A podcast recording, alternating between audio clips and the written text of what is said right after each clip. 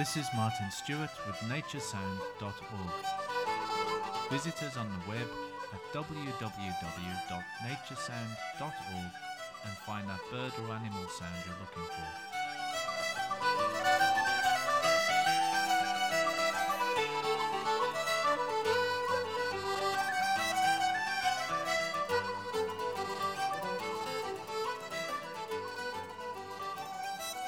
I would like to introduce you to my mate the starling.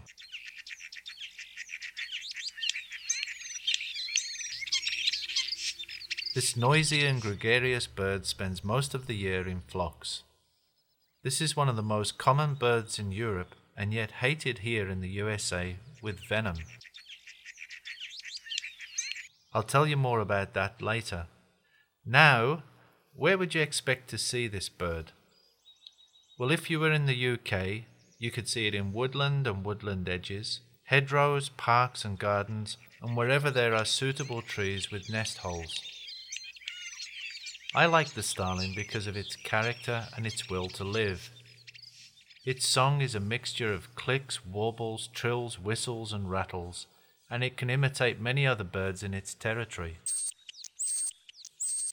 Here in America, all of the European starlings found today are descendants of the hundred odd birds that were introduced in New York Central Park back in the 1890s. Allegedly, these starlings were released into America by the Shakespeare Society because of these birds mentioned in his writings.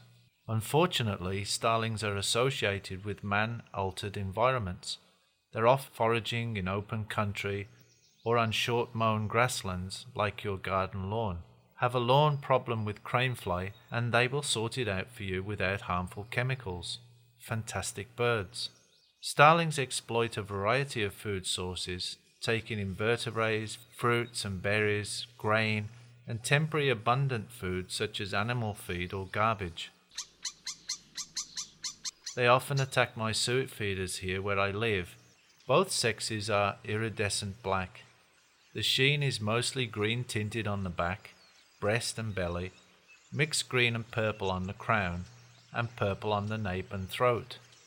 The first year birds are more heavily spotted than the adults.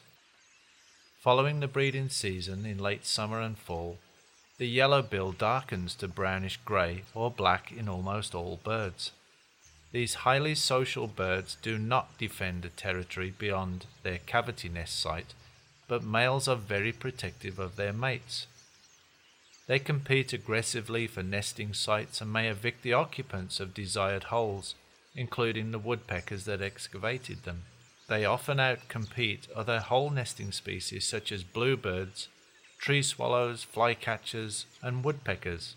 Starlings usually return to nest in the same site every year. What I have experienced here in the USA amongst birders is a venomous hatred towards the bird, often described as non native. What makes me chuckle is that are not all Americans introduced? I thought the only native human was the American Indian. Okay, I'm being a smartass, but how can people discriminate this way? If I say anything about a race of people, be it Indian, Pakistan, Scots, Irish, African, Chinese, I am deemed racist, and yet we can devalue animals without flinching. Why is that? For the starling, house sparrow, and rock pigeon, it spells disaster once it breaks from the egg. These birds, like any animals, have feelings. How can someone call themselves birders and treat a species in a manner that we wouldn't treat our enemies? It makes no sense to me. It is legal to kill starlings at any time in the US and Canada, and a bounty may be paid and yet cats kill over 20 million songbirds each year, doing more damage than my friend the starling. Is the next step to go around the neighborhood and shoot each cat we see? I was in Wenatchee the other day, in eastern Washington state. The apple growers catch starlings that eat their fruit by gassing them. By the way, the fruit trees are introduced to the area as most trees need irrigation from the Columbia River Without the irrigation, you get what Mother Nature intended to grow sagebrush. In some areas of the United Kingdom, the starling is threatened and is now on the red list. One day we may need to reintroduce the starling like they did back in New York. Man continues to overpopulate this planet, causing more damage than any starling per capita could ever muster up. Let's learn to love this wonderful little bird and find ways to help our indigenous birds by creating wildlife sanctuaries in our own back gardens. Let's try and love all animals so that we can live hand in hand with each other.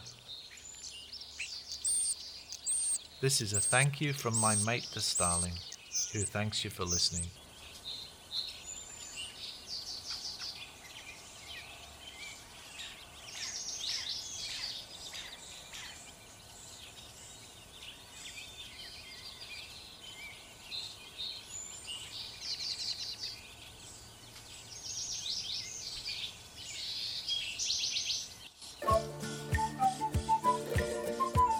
You have been listening to a podcast from naturesound.org. Visit us on the web at www.naturesound.org or email me, Martin Stewart, at mstew at naturesound.org. Thanks for listening. I hope you've enjoyed this as much as I have. This is Martin Stewart saying goodbye until next time.